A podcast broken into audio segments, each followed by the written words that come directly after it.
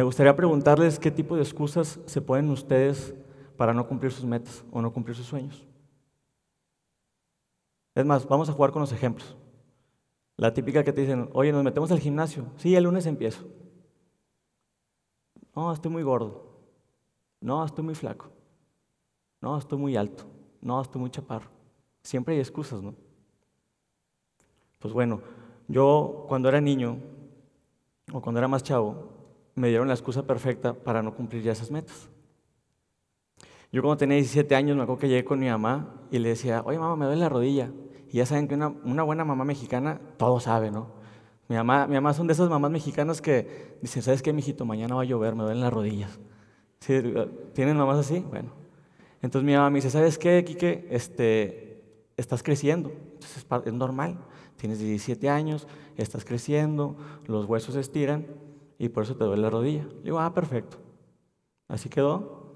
Pasan dos meses y llego y le digo, oye, mamá, ¿sabes que me sigue oliendo la rodilla? Me dice, mijito, tomate una pastillita que no se te quita. Pues me tomé la pastillita. Y sigo, ¿no? Yo hacía ejercicio, jugaba fútbol y todo. Oye, pasan seis meses y le digo, ¿sabes qué? Ah, me sigue oliendo la rodilla. Me dice, oye, se me hace que ya, ya te estiraste lo suficiente, se me hace que ya no es eso. Vamos a llevarte al doctor a ver qué es. Llego con el doctor y en, en el gimnasio siempre le echan la culpa a todos los meñiscos, ¿no? Le dije, oye, ¿sabes qué? Este, me duelen los meñiscos. Y me dice, a ver, ¿dónde te duele?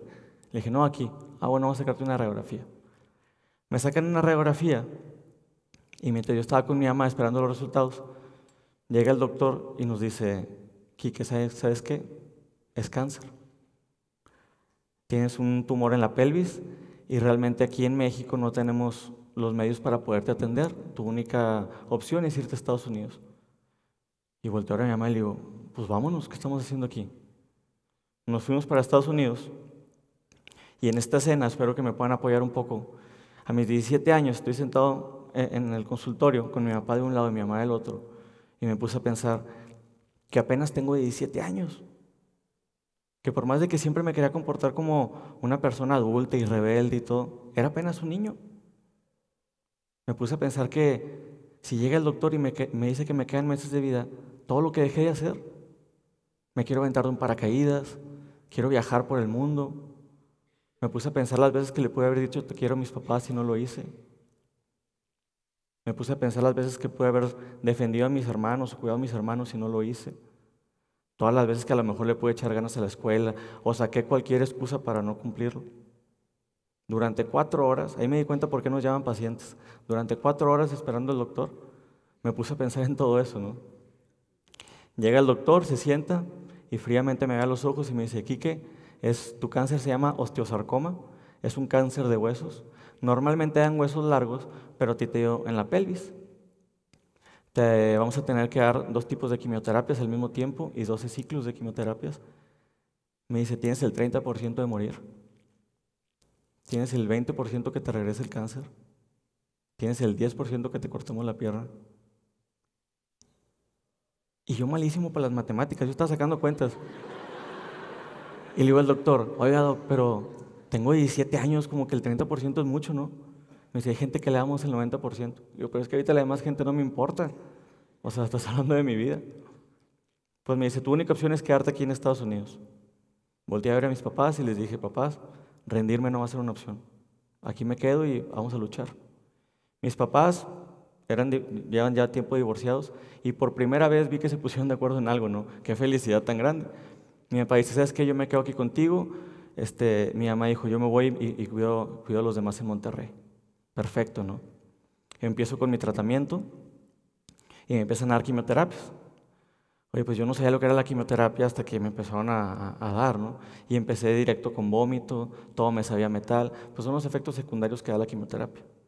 Ya para el tercer ciclo de quimioterapia, de repente de pesar 76 kilos, pesaba 54. De repente me veo al espejo y la persona que estaba acostumbrada a ver no era. Ya no tenía pelo, ya no tenía pestañas. Tenía un solo pelo en la ceja y le ponía gel para que no se me cayera. me lo cuidaba bastante. Adelgacé veintitantos kilos.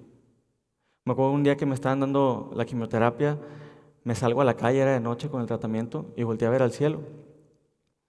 Y yo poniéndome a pensar de que pues, ahorita tengo 18 años. O sea, podría estar con mis amigos, podría estar con la novia, pero estoy aquí luchando por mi vida. Y le dije, Dios, ¿por qué Dios? ¿Por qué yo? ¿Qué pude haber hecho yo para que me pasara esto? Y yo sentí que me dijo, ¿sabes qué? Pregúntate para qué. ¿Qué es lo que tienes que descubrir de todo esto? Dije, bueno, pues así sea, ¿no? Me dieron mi cuarto ciclo de quimioterapia, llega el doctor y me dice, ¿sabes qué, Quique? Te vamos a tener que operar, vamos a tener que quitar el tumor que está ubicado en la pelvis, te vamos a poner un injerto de cadáver, este, un hueso de cadáver. La cirugía dura 17 horas, son 17 horas de anestesia, va a haber mucho desangrado y hay muchos riesgos. Te los tengo que leer y tú me tienes que firmar que cualquier cosa, pues tú, tú ya nos diste permiso, ¿no? Como quien dice, cualquier cosa que te vaya a pasar es tu bronca. Le dije, pues ¿cuántas, qué, opciones tengo? Me dice, es la única. Ah, bueno, pues la firmo, ¿verdad? Si me la pones así.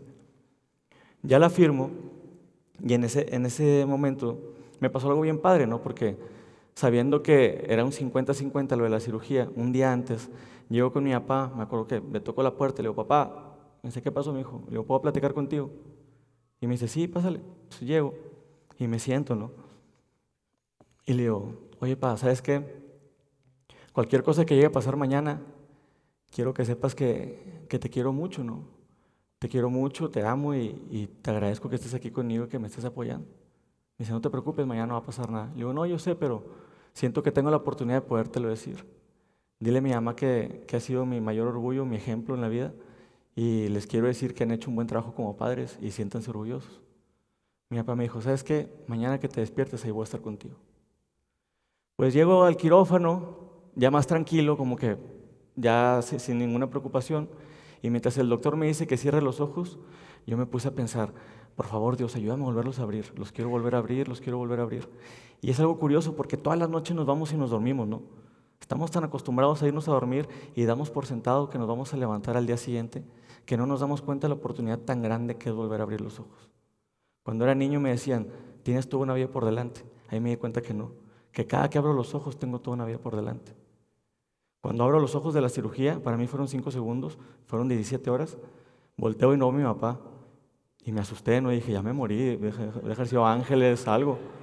Ya vio al doctor, el doctor me dice, todo salió bien, no te cortamos la pierna, el estómago se te durmió por tanta anestesia, pero pero todo salió bien. Sigo con mi tratamiento, me dan cuatro ciclos de quimioterapia más y de repente me cita el doctor y llego con, al consultorio, ¿no? Y yo con el doctor le digo, ¿qué onda, ¿Qué pasó?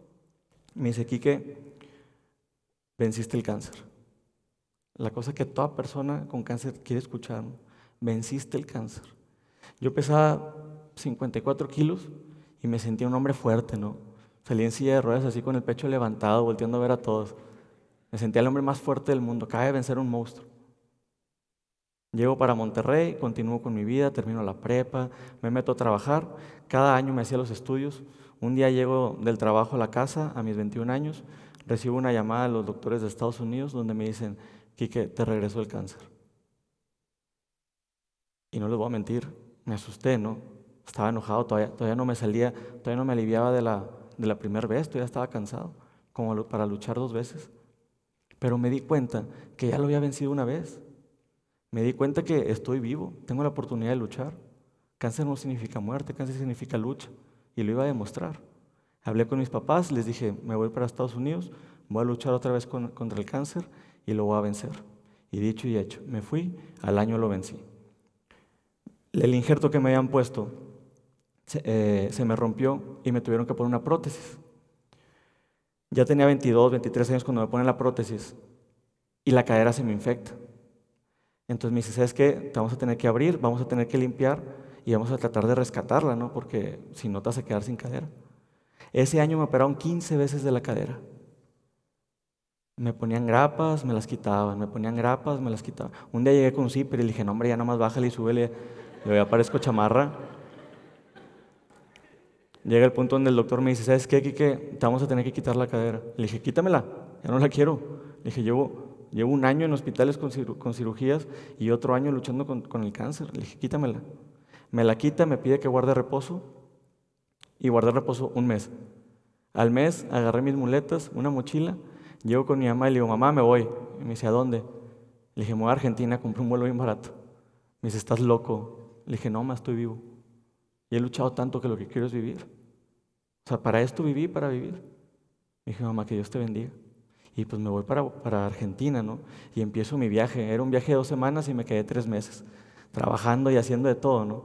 Me salió un viaje para Iguazú, que está al norte de Argentina y hace frontera con Brasil y Paraguay.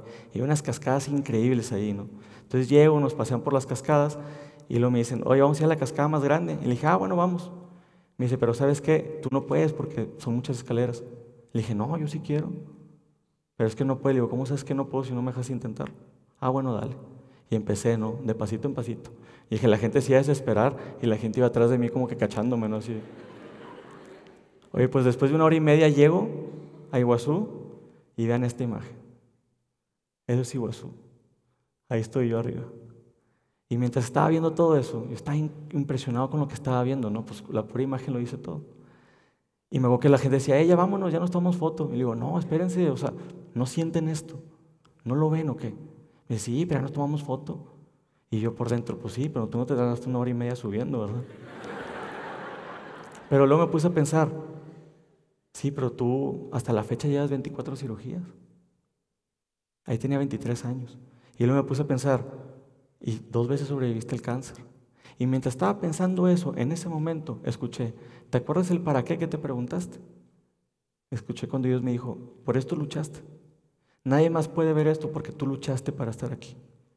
Tú estás con vida porque tú luchaste. Esto es tuyo, te lo regalo. ¿A poco no vale la pena luchar? Después de ese momento, llego para Monterrey y para mí ya nada era imposible.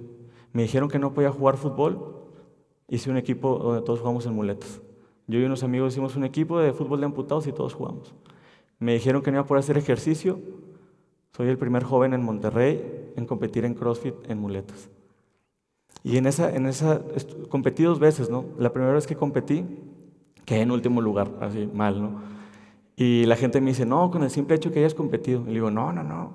No, si ya, ya me di cuenta que entrenando normal como todos, no le gané a uno, voy a entrenar el doble, mínimo para ganarle a tres o a cuatro, ¿no?